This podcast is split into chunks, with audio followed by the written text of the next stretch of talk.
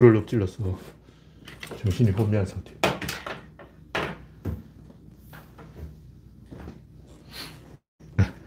창을 띄워보겠습니다.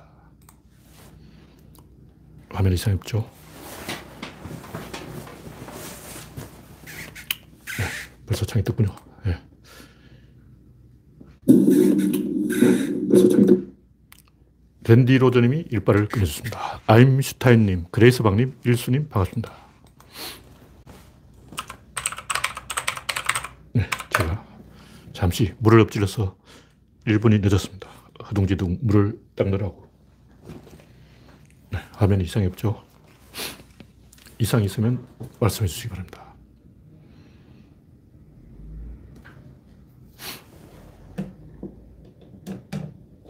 화면 각도를 조금 조정했습니다. 네, 이태원 호구사리님, 우창님 어서오세요. 현재 14명 시청 중. 창밖은 아직도 충분히 가까워오는데도 별로 밝아지지 않았네요. 충분히 오면 조금 밝아질 텐데 3월 21일 충분히 며칠 안 남았네요. 2주 충분히 아주 제법 남았군요. 네, 김병수님, 박영진님, 이종현님, 한정우TV님 반갑습니다. 현재 18명 시청 중 구독자가 드디어 대망의 1,900명을 찍었습니다. 2,000명 찍어야 되는데 2,000명 찍기가 제가 볼 때 3개월이 걸릴 것 같아요. 1,500명까지는 금방 왔는데 한 달에 100명도 구독자가 증가하지 않고 있습니다. 여러분의 구독과 좋아요는 큰 힘이 됩니다. 네, 이종희님, 한정호TV님, 이태원 호우사리님, 까치밤님, 차코노미님 반갑습니다. 현재 26명 시청 중. 네. 김영구님 반갑습니다. 26명이면 충분한 숫자가 되었으므로 이제 본론으로 들어가겠습니다. 정미광님 어서오세요. 네오 앤더슨님 반갑습니다. 오늘은 뭐 윤석열 때문에 시끌시끌했죠. 그 외에 또 별 뉴스가 없었어요. 네, 윤석열이 뭐 까불어봤자 윤석열이고 뭐 김종인 윤석열 사전교감이 있었다. 제3정당 꾸릴 것인가. 웃기고 자빠졌네. 지금까지 제3정당 모름한 사람이 한두 명이 아니에요. 또 당면 뭐 국민당 이렇게 나오겠죠. 아니 뭐 정주영부터 뭐 문경까지 별 이상한 잡놈들이 다 3정당을 했어요. 그 왜 했을까? 하고 싶어서 했겠죠. 그냥 그렇게 가는 거야. 무슨 얘기냐면 인간들은 뚜렷한 어떤 목적이나 목표라든가 뭐 야망이라든가 계획이라든가 없어요. 없어. 있어 보이지만 그건 있는 척 하는 거예요. 아무 생각 없어. 이인재, 피닉재 왜 계속 나오겠어요? 그거 안 나오고 뭐 할 거야? 그냥 어떻게 해야 될지 모르니까 어쩔 줄 모르고 나오는 거예요. 그래서 이인재가 무슨 야심이 있어서 계속 뭐 불사조 정신, 뭐 기네스북에 올라보겠어. 내가 이걸로 막 세계에서 제일 끈덕진 아무리 믿어도 안 나가는 악질 얌체로 기네스북에 올라보겠어. 이런 건 야망이 없어요. 그냥 나오는 거야. 인간들은 대부분 바둑을 두듯이 상대방이 응수를 하면 거기 맞대응을 하고 그렇게 가는 거예요. 다시 말해서 어떤 계획이나 야망, 신념, 의지 이런 개코나 없어. 그냥 상대방이 장군하면 나는 멍구이고 할 거 없으면 건드려서 반응을 보고 스탈린이 이렇게 하면 히틀러는 저렇게 하고 장군방군 이걸 계속 반복하는 게 정치인이에요. 주변에서 부추기면 100% 넘어와요. 최근에 이제 드러난 일이지만 윤석열은 주변에서 부추긴 거야. 홍석현 썰, 뭐 이광재 썰, 뭐 별놈의 썰이 다 나오는데 김한길 썰, 김종인 썰, 정대철 썰, 별의별 시시껄렁한 잡놈들은 다 그쪽에 갖다 붙어. 구덕이나 똥파리나 뭐 쇠파리나 날파리나 깍다기, 모기 다 그쪽에 붙었어요. 신났어. 그러나 메뚜기도 한철이고 너무 일찍 떴죠. 윤석열은 갈바람이 불면 가게 되어 있습니다. 네, 이영수님, 차쿠놈님, 박명희님 반갑습니다. 뭐 손 잡을 수도 있겠죠. 윤석열이 안철수 할 게 없으면 손을 잡겠죠. 그건 별로 의미가 없는 새 인물이 새 정치를 하려면 좀 깨끗한 데로 와야지 이 똥탕들, 한물 지나간 할배들 데려와봤자 아무 의미가 없어요. 더 손해지. 내가 윤석열이라면 손을 안 잡을 거예요. 근데 윤석열은 바보기 때문에 정치를 한 번도 안 해봤기 때문에 뭐 주변에서 지금 나오는 이야기 뭐 김한길, 정대철 만나고 다닌다는 이야기 들으면 뻔한 거 아니야. 그래서 별별 짓을 다 하겠습니다. 오늘 첫 번째 곡 이야기는 유시민 대안론. 특별히 뭐 유시민에 대해서 이야기하는 게 아니고, 최근 또 기레기들이 유시민을 한번 건드려본다 해가지고 제가 또 괜히 한마디 해놓은 거예요. 유시민에 대한 얘기가 아니에요. 어쨌든 유시민이 옛날 비트코인이 떨어진다 했는데, 저는 그때 비트코인 아직 가망이 있다 했는데, 유시민이 한마디 하고 비트코인이 똑딱 떨어져서 제가 머쓱해졌는데, 다시 비트코인이 올라가서 요즘 또 유시민이 뭐라고 말할지 모르겠지만, 적어도 경제학을 배웠다는 사람이 그렇게 말을 가볍게 하면 안 돼요. 나도 제대로 공부를 안 했지만, 전공이 경제학 원론을 내가 읽어본 사람이야. 와. 공부를 안 해서 그렇지. 경제학 원론, 개론 이런 걸 한 번씩 싹 읽어보니까 다 수학이더라고. 아, 그래서 황박이 덮었어. 보니까 와, 전부 수학이네. 아이고 무서워 하고 빨리 떠져버렸어요. 근데 적어도 저는 경제라는 게 뭐냐 조금 관심을 가져본 사람인데, 경제를 안다는 사람은 적어도 비트코인 같은 데서 그렇게 함부로 아, 비트코인이 무슨 가치가 있나, 이게 사기다 이렇게 말하면 창피한 거예요. 적어도 경제의 원론을 안다면 그렇게 말하면 안 돼. 이건 제가 꼭 뭐 유시민하고 대결하려고 뭐 대결 의식 가지고 얘기하는 게 아니고, 경제라는 게 비트코인처럼 사기에서 시작됐다. 이거 제가 옛날부터 늘 생각해요. 경제는 사기다. 비트코인은 사기다. 달러는 사기다. 달러가 뭔지 아세요? 달러라는 것은 은행에서 금을 보관해놓고 금 보관증을 써주는 거예요. 근데 그게 90% 사기예요. 미국 서부에 어떤 은행이 있다. 은행 금고에 막 금을 잔뜩 쟁여놓고 고객들한테 보여줍니다. 근데 그건 금박을 입힌 벽돌이야. 그럼 달러를 어떻게 발행하냐? 그냥 발행해. 그냥 종이에 딱 꺼내. 종이에다가 10만 달러라고 쓰면 그게 10만 달러인 거예요. 다시 말해서 서부의 전성기, 미국 서부 시대 서부에서 유통되는 달러 반은 가짜예요. 그래도 돌아가. 그럼 조선시대 엽전은 그게 진짜냐? 엽전도 엄밀하게 따지면 그게 비트코인이에요. 가짜예요. 뭘 근거로 엽전을 발행하는? 임금 호주에서 엽전 50만 장을 발행하라! 그럼 호주에서 50만 장 발행해버린 거예요. 근데 민간에 돌아다니는 엽전을 싹 구해 수사해버리면 그게 위조지폐야. 조선 경제가 망한 이유 중에 하나가 이 좋은 화폐가 없어서 그런 건데, 금을 많이 유통시키지 않았기 때문에 금이 없어서 그런 거예요. 금화가 없었어. 그 은은 연산군이 폐지해버렸어. 왜냐하면 이 가짜 은화를 너무 많이 제조한 거야. 그러니까 납에다가 그 주석을 살짝 섞어놓으면 가짜 은화가 만들어져요. 가짜 은화를 막 유통시키니까 연산군이 폐지해버린 거예요. 그래서 가치 있는 화폐를 만들기 굉장히 위험한 생각이에요. 지금 미국의 달러라는 건 전부 100% 위조지폐예요. 그냥 미국 재무부에서 도장을 팍 찍어보면 그게 달러야. 달러라는 것은 우리들이 관념에 있는 거예요. 마음속에 있다. 다시 말해서 종이 도장 찍어놓은 게 다 가짜고, 제가 중국에 대해서 오판한 게 중국이 미국을 엿먹이려고 비트코인을 좀 하지 않을까 이렇게 생각했는데, 반대로 중국에는 워낙 가짜 돈이 많아요. 그래서 정부에서 지금 이제 다 모바일 화폐, 전자화폐로 통일하고 있어. 중국 돈은 일단 가짜다. 중국 길거리에서 돈 받으면 가짜일 확률이 굉장히 높아요. 그래서 이제는 전자화폐만 믿을 수 있다. 그래서 중국인들이 이 비트코인에 대해서 학을 떼는 거예요. 가짜 화폐가 나왔다니까 벌벌 떠는 거죠. 제가 중국인들이 그렇게 비트코인에 대해서 벌벌 떨 거는 제가 예측을 못 했는데, 엄밀하게 따지면 유시민은 비트코인은 가짜다. 그럼 진짜 화폐는 뭐냐? 없어요. 전 세계 모든 화폐는 다 가짜예요.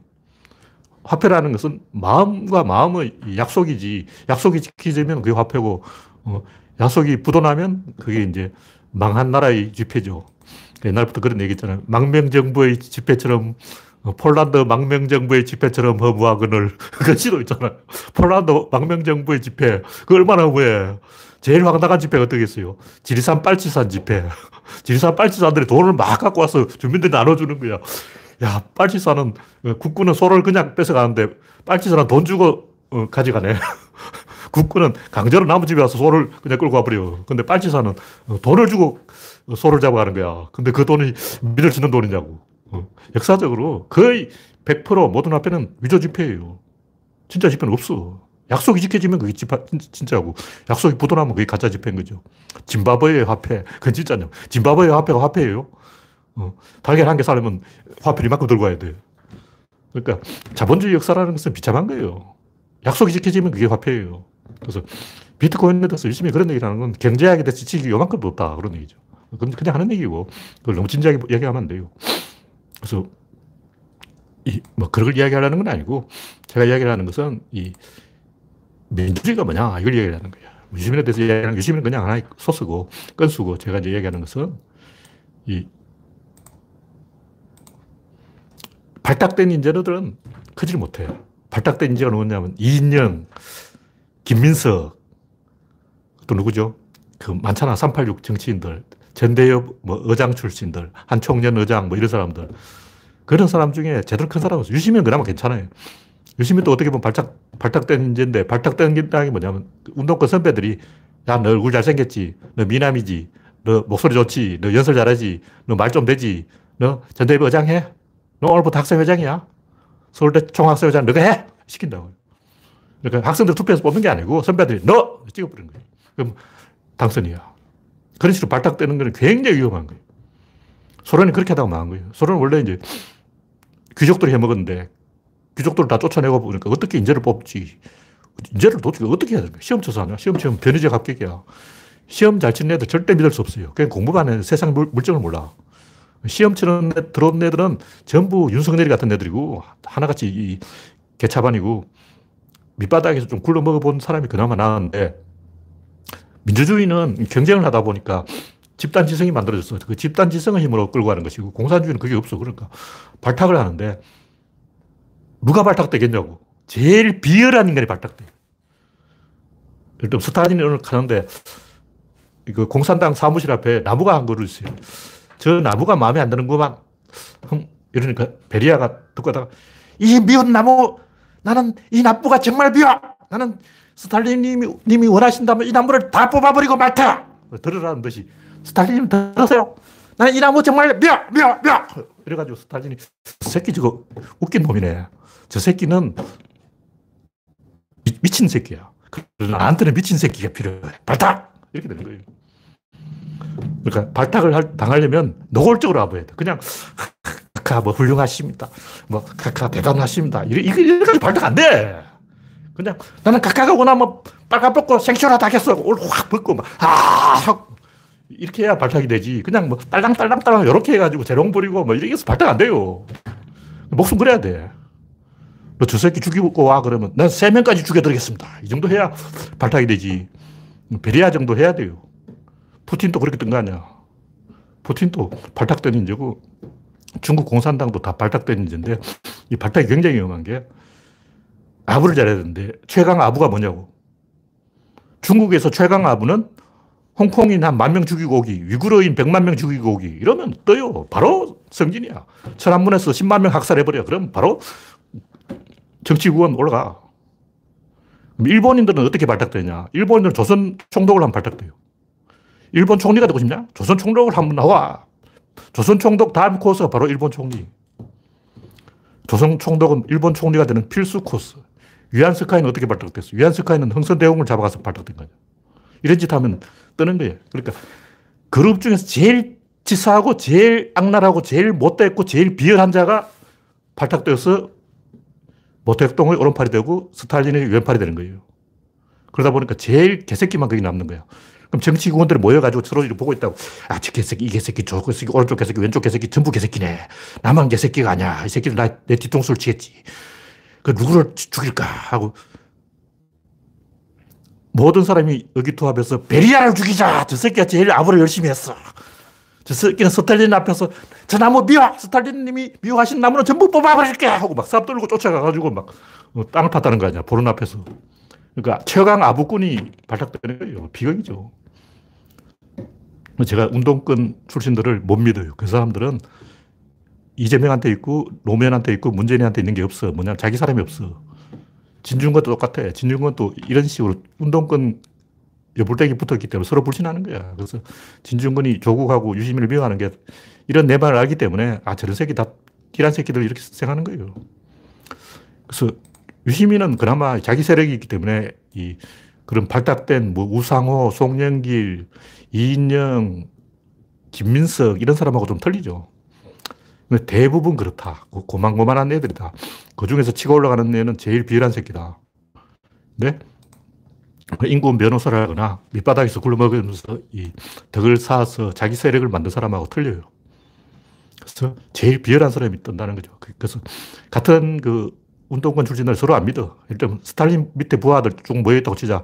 베리아하고 몰로코프하고 뭐 허쇼프하고 이런 애들이 다 서로 저 새끼 개새끼라고 10명이 모이면 아, 10개새끼 이런다고.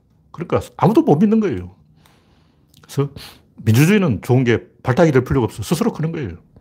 그래서 이 민주주의가 제대로 작동하려면 이 초등학생 때부터 일단 민주당이면 민주당 캠프를 만들어서 보이스카우트처럼 훈련을 시켜야 돼요. 그래서 자기 스스로 그래서 대장질을 해야 되는 거예요. 위에서 딱 보고 저 녀석이 똑똑하고 이렇게 발탁하면 안 되고 자기 스스로 힘으로 경쟁자를 제치고 올라가야지 위에서 너 띄워줄게. 굉장히 위험한 거예요. 나라가 망하는 공식이 대부분 발탁하다가 망한 거예요. 우리는 순진하게 초등학생처럼 생각하기 때문에 뭐 탕평책 이래서 막 굉장히 위험한 생각이에요. 그러니까 민주적으로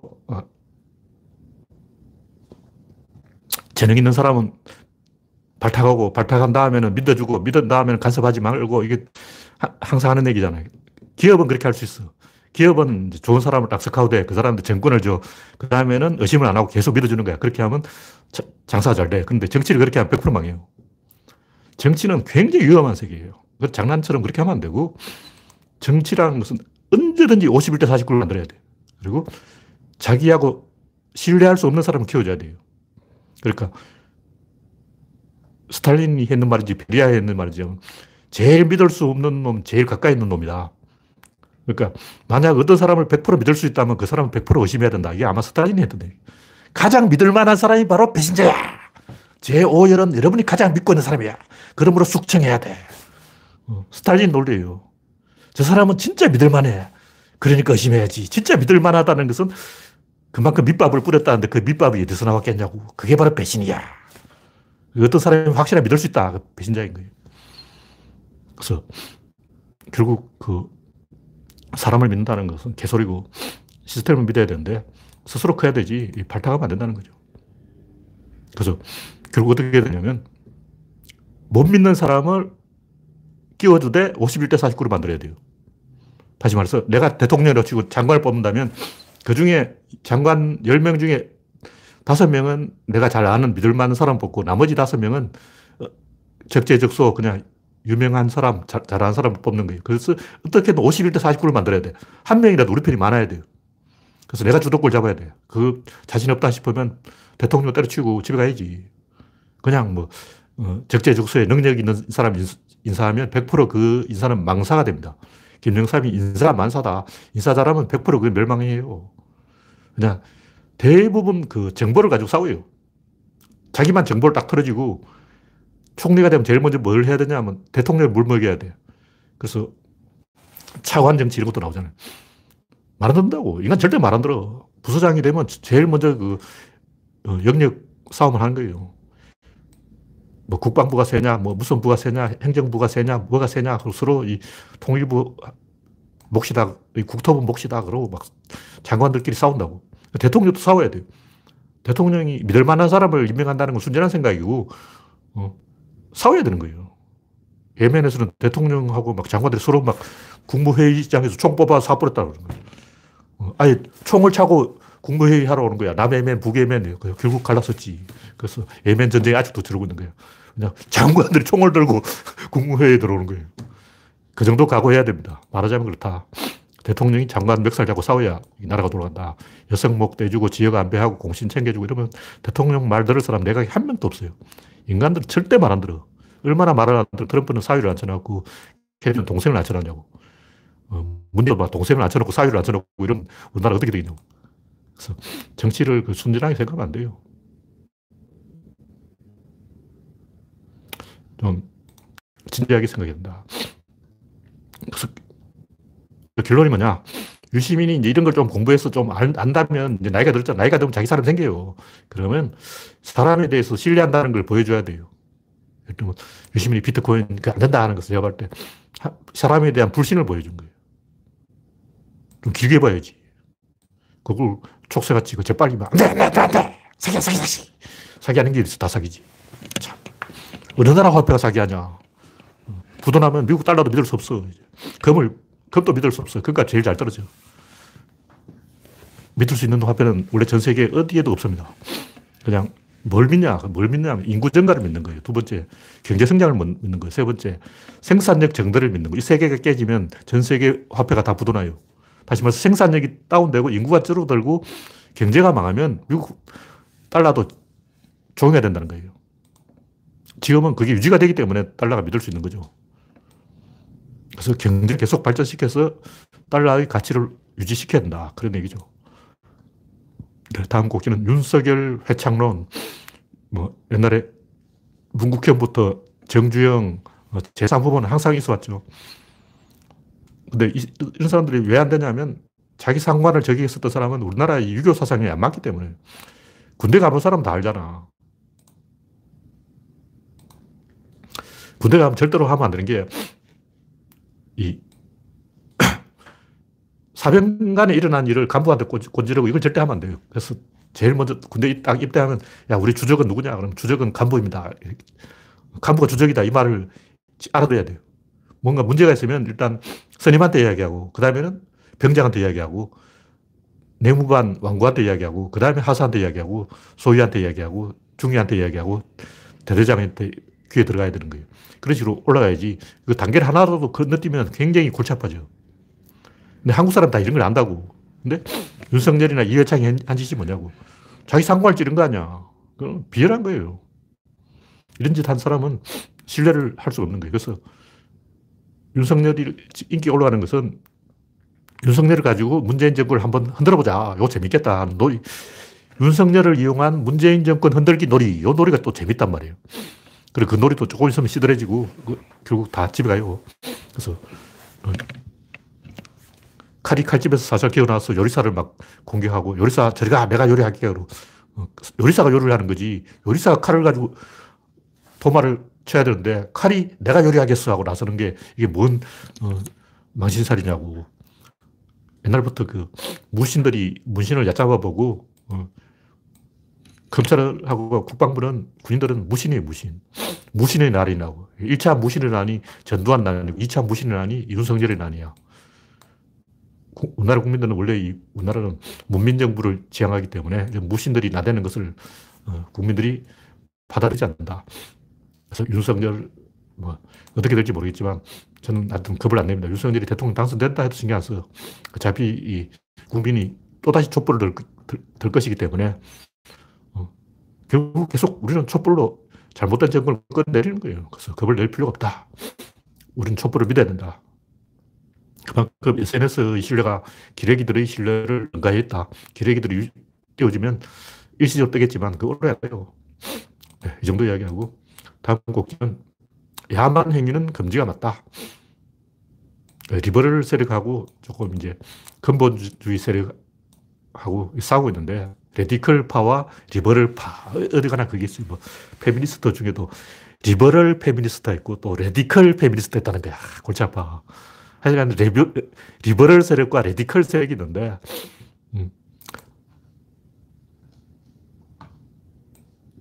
이 공공장소에서 버르카와 니캅을 착용하는 걸 금지시켰다. 이게 기본권 침해 소지가 있어요. 없다는 게 아니고 이거 있어요. 근데 민주주의라는 것은 원래 그렇게 투표를 해서 하는 거야. 민주주의가 원래 그런 거라고. 다수로 결정하면 가는 거야. 서유서는 민주주의를 하기 때문에 서유서식 민주주의의 장점이자 단점이다. 어쨌든 서유서는 이 공공장소에서 부르카와 니캅을 금지시켰다는 거예요. 근데 히잡은 써도 돼. 히잡은 여기까지 오는 거고 부르카는 완전히 가려버리는 거예요. 니캅은 요거만 되는 거예요. 히잡은 써도 되는데. 근데 제가 하는 얘기는 뭐냐면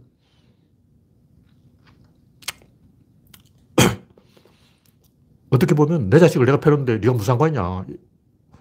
내 자식을 내가 키우는데 이건 내 기본권이다. 내 권리다. 이렇게 생각할 수도 있어요. 근데 지금은 이 내 자식이라고 내가 마음대로 팰 수가 없잖아. 옛날에는 왜 내 자식을 내 마음대로 팰 수가 있었는데 지금은 내 자식을 내 마음대로 팰 수가 없을까. 옛날에는 애가 집에 12명이네. 12명. 큰 애부터 작은 애까지 다 합치면 13명이야. 13명이 막 시끄럽게 떠들어대면 몽둥이를 들지 않으면 이게 통제가 안 돼. 방법이 없어. 13명이 다 막 개판 치는 거야. 침대에 올라가 뛰고 막 베개 싸움하고 막 벌써 베개가 떨어져서 닭털이 날리고 막 망한다고. 그리고 몽둥이 안 들면 13명을 어떻게 통제하냐고. 근데 지금은 집에서 자식이 한 명이잖아.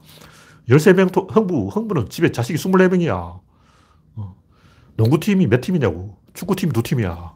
그걸 축구팀 두 팀 막 뛰어다니면 와, 흥부 아저씨 혼자서 막 몽둥이 들고 쫓아가봤자 이게 답이 안 나와. 근데 지금은 이 자식이 한두 명밖에 없고 또 이 각종 교육수단이 발달했기 때문에 통제할 수가 있어요.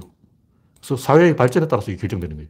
그래서 사회가 발전을 못했을 때는 애들, 부모가 애들 키우기 힘드니까 애들 패도 봐주자.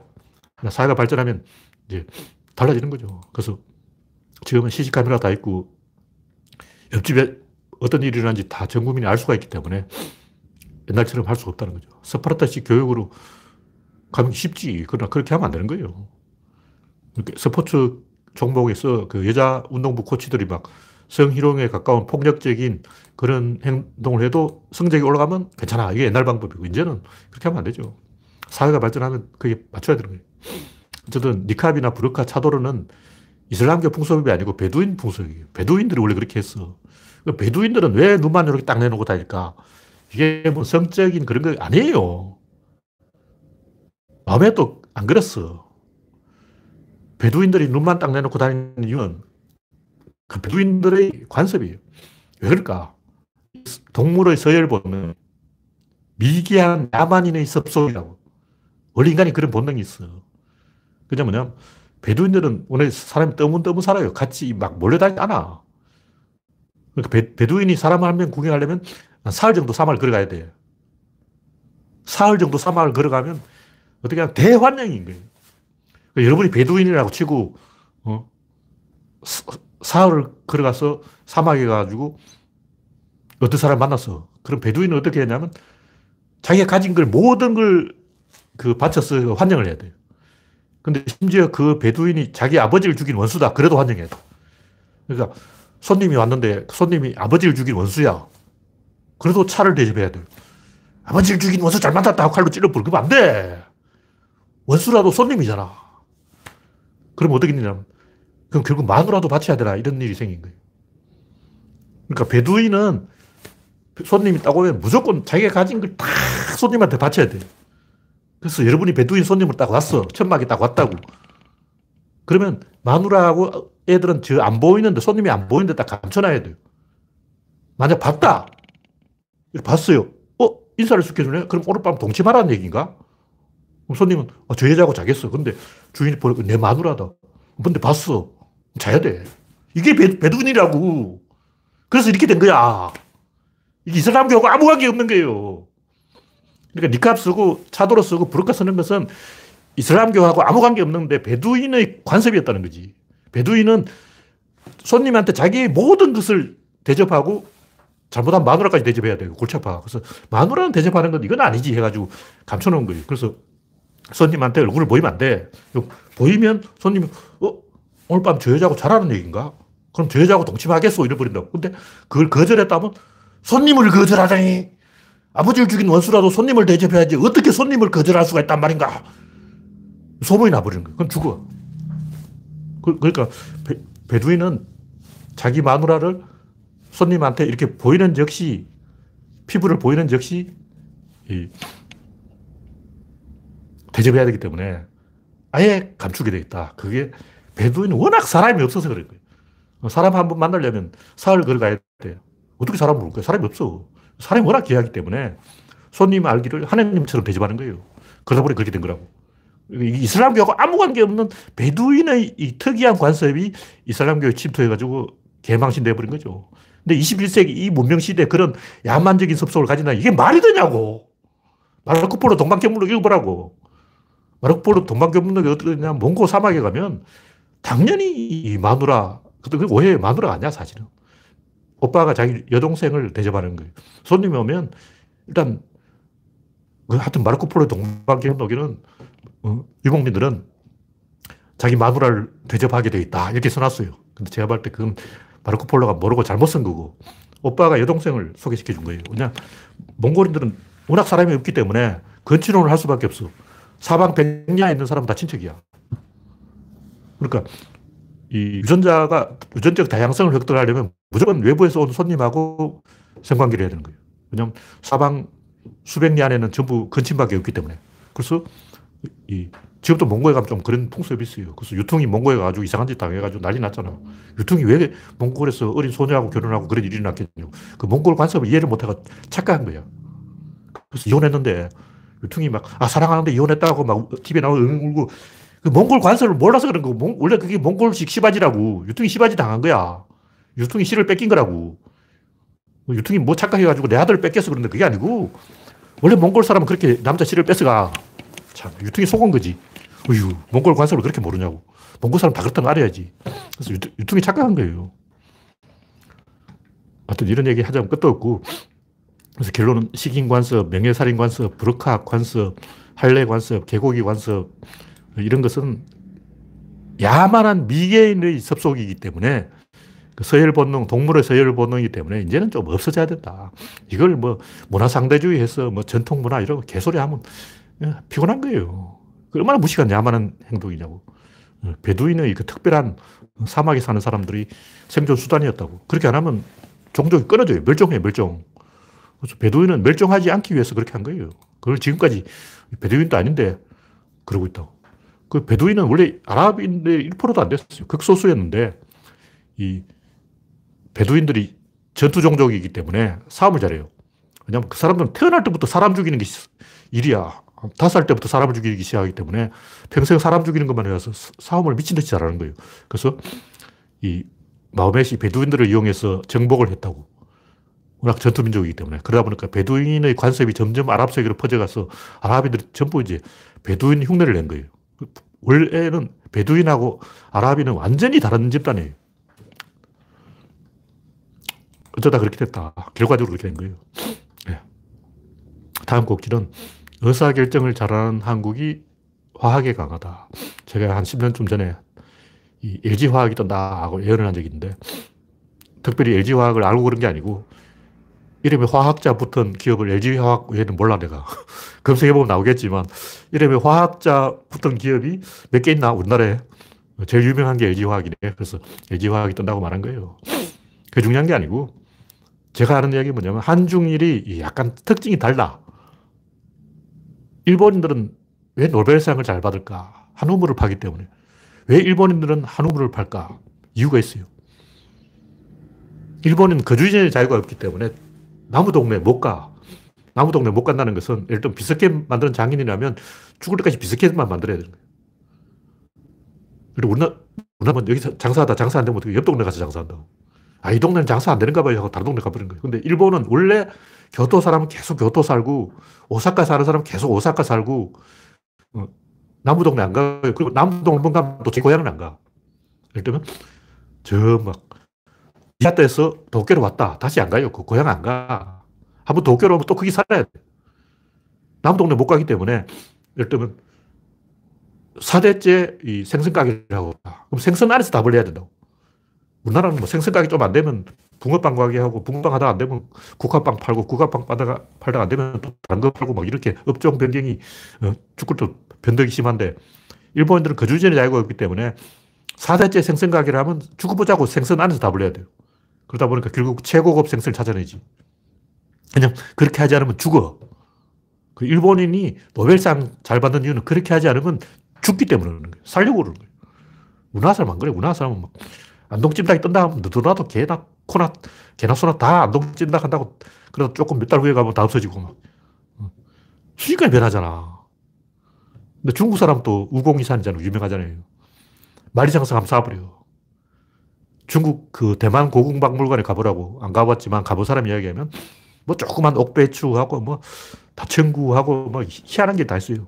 돌로 된 동파육도 있고. 그런 거 보면 몇 대째 장인들이 할아버지 때부터 막 보석을 깎기 시작해가지고 굉장히 큰 목표를 세워놓고 될 때까지 하는 거예요.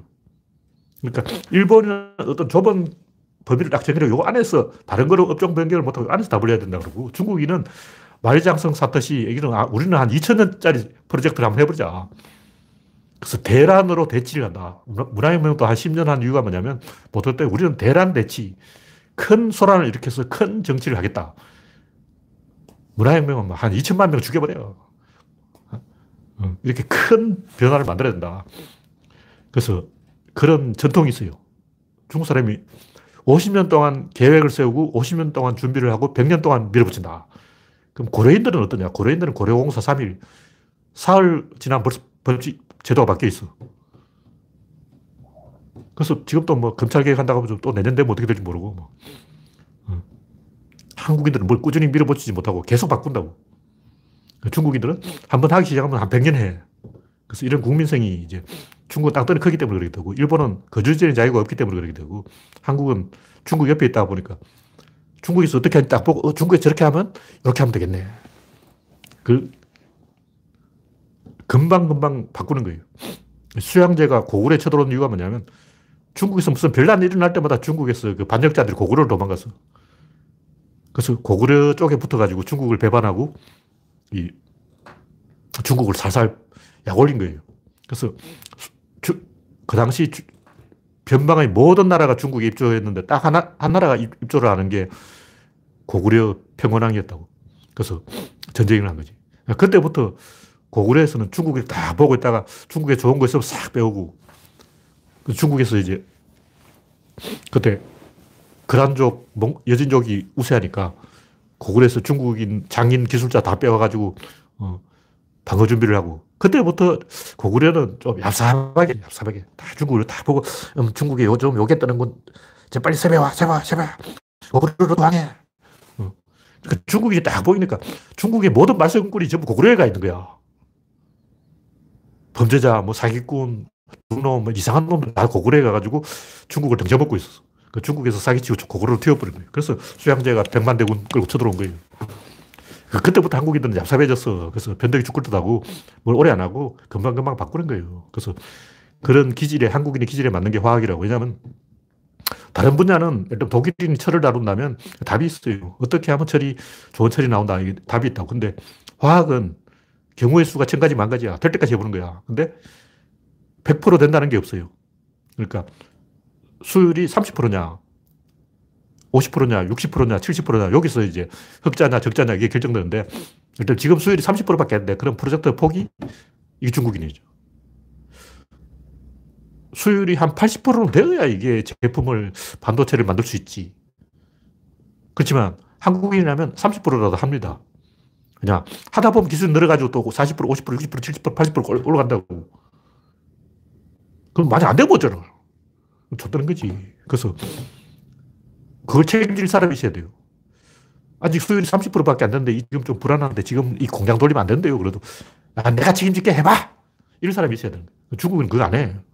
중국인은 이거 수율이 80%가 돼야 시장성이 있습니다. 그럼 80% 될 때까지 기다려. 그럼 3년 끓여버려요. 언제 할 거야? 한국에서 벌써 막 5나노, 7나노 막 내려가는데 중국에서는 막 뒤쳐져가지고 되겠냐고. 빨리빨리 해야 되는데, 빨리빨리 하려면 수율이 아직 부족할 때도 이 생산을 해야 돼요. 그럼 도박을 해야 돼요. 그럼 책임질 사람이 있어야 돼요. 근데 한국인들은 원래 유교 국가이기 때문에 책임을 잘 져요. 내가 할게 그런다고. 왜냐하면 한국은 보수들은 일을 잘 몰라. 그냥 네가 알아서 해와 그런다고. 네가 알아서 답을 만들어와, 이게 한국이고. 정확하게 답을 만들어주면 생산은 내가 정확하게 하겠습니다, 이게 중국이니. 그래서 이 한국인들은 원래 변덕이 죽을 때 돼서 의사결정을 빨리빨리 바꾸기 때문에 자기가 책임진다고 큰 소리를 잘 쳐요. 이게 유교하고도 관계 있어요. 유교라는 게 원래 이 집단의 우두머리를 키우는 건데, 우두머리는 자기가 다 책임져야 돼요. 임진왜란 같은 것도 영화를 보면 일본인들은 모여서 회의를 해요. 일본 장수들이 쭉 앉아가지고 장로 회의를 한다고. 주군 앉아서 듣고 있고, 장로들이 이제 의견을 모아서 주군한테 건의를 하는 거죠. 그럼 이순신은 어떻게 하냐? 이순신은 자기 혼자 결정하는 거야.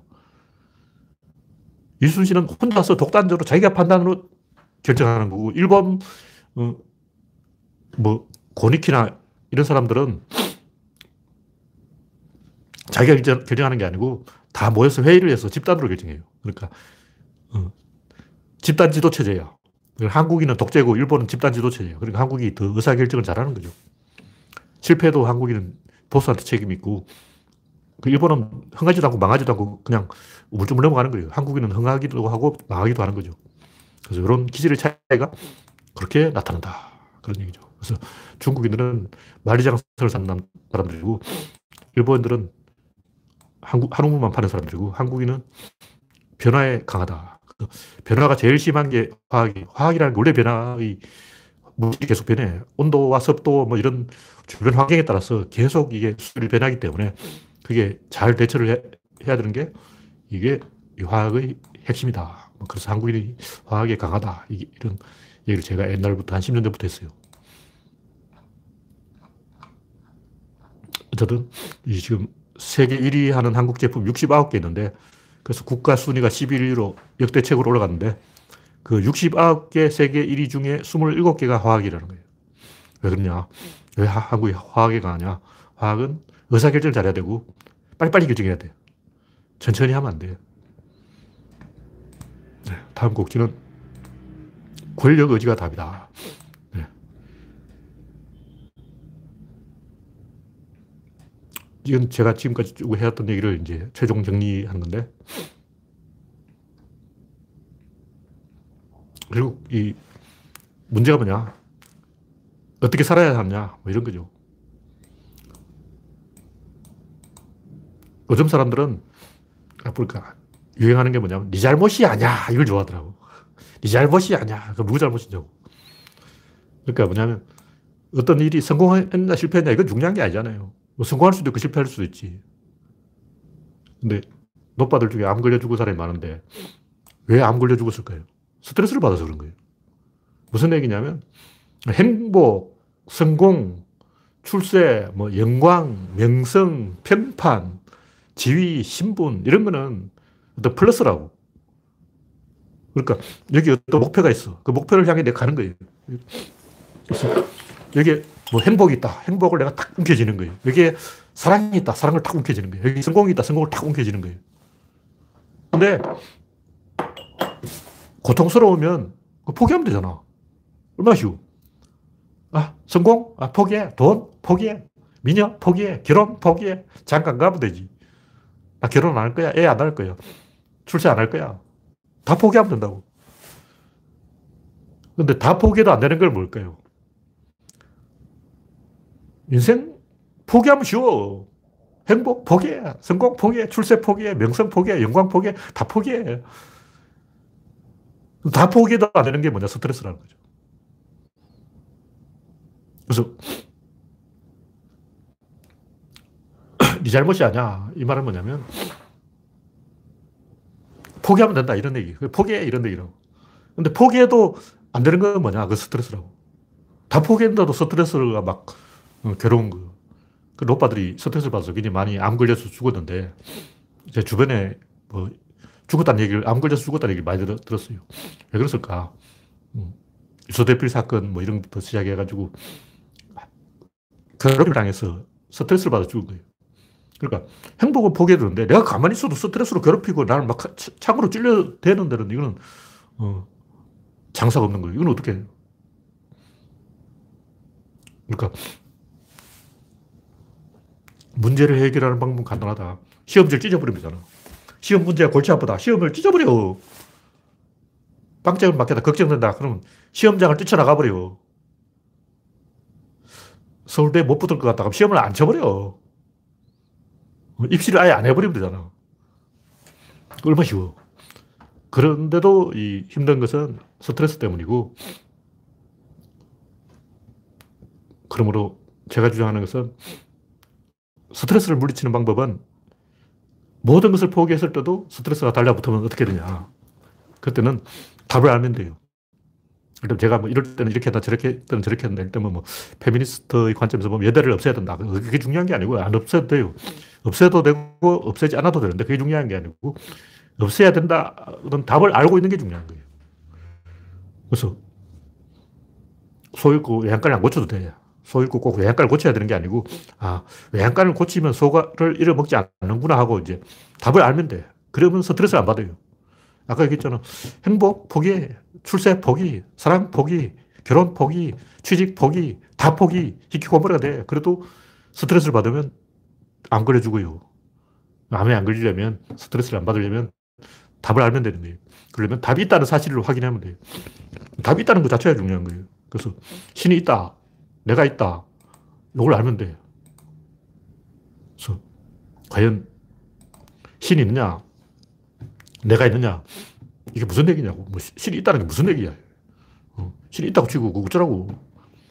뭐 신이 나한테 뭐 해준 게 뭐 있어.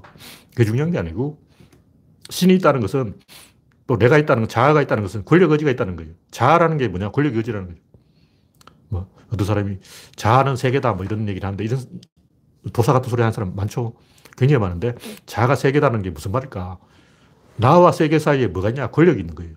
그래서 그런 답이 있다는 사실을 알면 꼭 내가 그 답을 쟁취하지 못해도 스트레스는 사라지는 거예요. 다시 말해서 내가 출세를 못해서 스트레스를 받는 게 아니고, 내가 열심히 하면 출세를 할 수 있었을까? 아니, 뭐 열심히 해도 출세를 못했을까? 그걸 모르기 때문에 스트레스를 받는 거예요. 내가 열심히 해도 어차피 그것은 못 오를 나무야. 그럼 포기하면 돼요. 근데 혹시 가능했을지도 몰라. 내가 그때 다른 결정을 했다면 후회를 하고 그러면서 상처 입고 스트레스를 받고 그것도 괴로운 거예요. 그래서 답이 있다는 사실을 알면 스트레스에서 벗어날 수 있다. 그 답이 뭐냐? 답은 원인에서 결과로 가는 거예요. 그래서 이 보수 우파들은 결과로 직행해서 열매만 따먹으려고 하는데 열매를 딸 수가 없으니까 남의 열매를 가르쳐요. 열매를 따려면 어떻게 되냐? 원인에서 결과라다. 산 꼭대기 정상에서 기슭으로 내려가야 돼요. 근데 좌파들은 자꾸 정상으로 올라갈 생각만 하고 우파들은 기슭으로 내려갈 생각만 하는데 둘 다 틀렸다는 거죠. 정상에서 시작해서 기슭으로 가야 돼요. 원인에서 시작해서 결과로 가야 돼요. 근데 이런 방향성을 아는 게 답이다. 그게 뭐냐? 수신제가 치국 평천하가 아니고 평천하 치국 제가 수신이에요. 그러니까 천하와의 관계를 설정하면 거기서 방향이 생기고 확률이 생기고 그 다음에 점점점 범위를 높여가는 거예요. 그래서 거리가 0이 되면 끝이죠. 그래서 이 우주라는 것은 간격으로 되어 있고, 처음에는 어떤 둘이 처음 만났을 때는 그때부터 미션이 이제 만들어지는 거죠. 미션이라는 것은 어떤 둘이 만나는 그 바로 거기서 생기는 거예요. 그럼 아무 생각 없다. 근데 결혼을 했다. 마누라를 만났다. 그럼 마누라가 당신 이거밖에 안 돼 이런다고. 어? 내가 이거밖에 안 된다고? 그럼 내가 어떻게 돼야 되지? 그 마누라가 뭐라고? 당신 장관을 할 수 있어. 얼굴이 바뀌는 거야. 어? 나 장관을 할 수 있다고? 나 개인 관리 안 돼서 큰일 난데. 지금부터 관리해야지. 그러니까 대부분 출세한 사람들 특징이 뭐냐? 마누라 잘못 만나서 마누라 얼굴이 바뀌었어. 당신은 대통령을 할 수 있어. 그러고 내가 대통령을 할 수 있다고? 이렇게 된 거예요. 제가 볼 때 윤석열도 김건희한테 옆구리를 찔려가지고 김건희가 팍 찔려서 당신은 대통령을 할 수 있어. 이렇게 꼬신 거예요. 거기서부터 이제 사건이 시작된 거야. 거기에서 방향이 결정되고, 그때부터 이제 범위가 점점 압축돼서 거리가 0에 도달하는 순간 사건이 종결되는 거죠. 그러한 메커니즘을 알면 스트레스가 사라져요. 그래서 이 세상 모든 문제를 우리가 해결할 수 없지만 모든 문제를 해결할 수 있다는 답을 알고 있으면 스트레스를 안 받을 수 있다. 우리가 뭐 행복이라든가 뭐 쾌락이라든가 출세라든가 성공이라든가 이런 건 다 개소리고 필요 없어요. 지구가 온난화되는데 인류가 살 길은 무엇인가? 그 답을 아는 게 중요한 거지. 꼭 당장 막 그걸 해결하는 것은 중요한 게 아니에요. 당장 이 원전을 다 없애야 되냐? 태양광을 포기해야 되냐? 그런 문제에 대해서 방향을 아는 게 중요한 거지. 당장 막 실적을 내가지고 뭔가 성과를 내야 된다. 이거는 바보 같은 생각이에요. 성과를 낸다는 것은 다른 사람한테 보여주려고 하는 거예요. 자기가 옳다는 걸 증명하려는 거예요. 근데 자기가 옳다는 것을 확신하면 굳이 증명할 필요가 없지. 왜 증명하려고 해? 옳다는 사실을 이해하는 걸로 된 거예요. 그래서 이 우주에는 신이 있다는 사실을 아는 것으로 이미 해결된 거고, 깨달음이라는 것도 내가 깨달아야 되는 게 아니고 깨달음이 존재한다는 걸 아는 게 중요한 거예요. 예를 들면 이 파이 값은 얼마인가? 3.1415 막 계속 나간다고. 어떤 사람은 파이 숫자를 막 1만 자리까지 암기하고 있다는 거야. 그거 필요 없지. 그거 암기해서 뭐 할 거야. 근데 이건 아무리 계산해도 끝이 없어요. 끝이 없다는 걸 아는 게 중요한 거예요. 근데 어떤 사람은 혹시 끝이 있을지 몰라. 혹시 끝이 있으면 어떻게 하지? 파이는 무리수인가 아닌가? 파이가 언젠가 끝나는 게 아니야? 근데 끝이 안 나요. 그 끝이 없어. 끝이 없다는 사실을 아는 순간 더 이상 그 계산할 필요가 없다는 거지. 끝이 있다면 그 계산해야 돼. 목숨 걸고 이제 달라붙어야지. 슈퍼컴퓨터 돌려가지고 막 파이 끝자리 100만 자리, 1억 자리까지 알아내야지. 근데 끝이 없으면 알 필요가 없어요. 그래서 이런 식으로 이게 답이 있는 문제인지 답이 없는 문제인지, 답이 있다면 뭔지, 그걸 아는 게 중요한지, 또 꼭 그걸 내가 파이 값을 끝까지 찾아내야 되는 건 아니라는 거죠. 불필요한 거예요. 안 해도 돼. 그냥 파이는 계속 계산하면 계속 나온다. 그걸 알면 되는 거라고. 네, 현재 8시 22분 시작한 지 50분이 넘었기 때문에 오늘 방송은 여기서 마치겠습니다. 네, 악당들이 오래 사는 것은 아무 생각이 없기 때문에 스트레스를 안 받아야 된다. 즐기는 사람이 되려면 답을 알면 돼요. 꼭 뭐 문제를 해결하고 보상을 받고 막 증명을 하고 나 상 받았어, 내 1등 먹었어, 나 금메달 땄어 이렇게 할 필요는 없고 답이 있다는 사실을 알면 그걸로 스트레스가 사라져요. 그러면 문제가 해결된 것이다.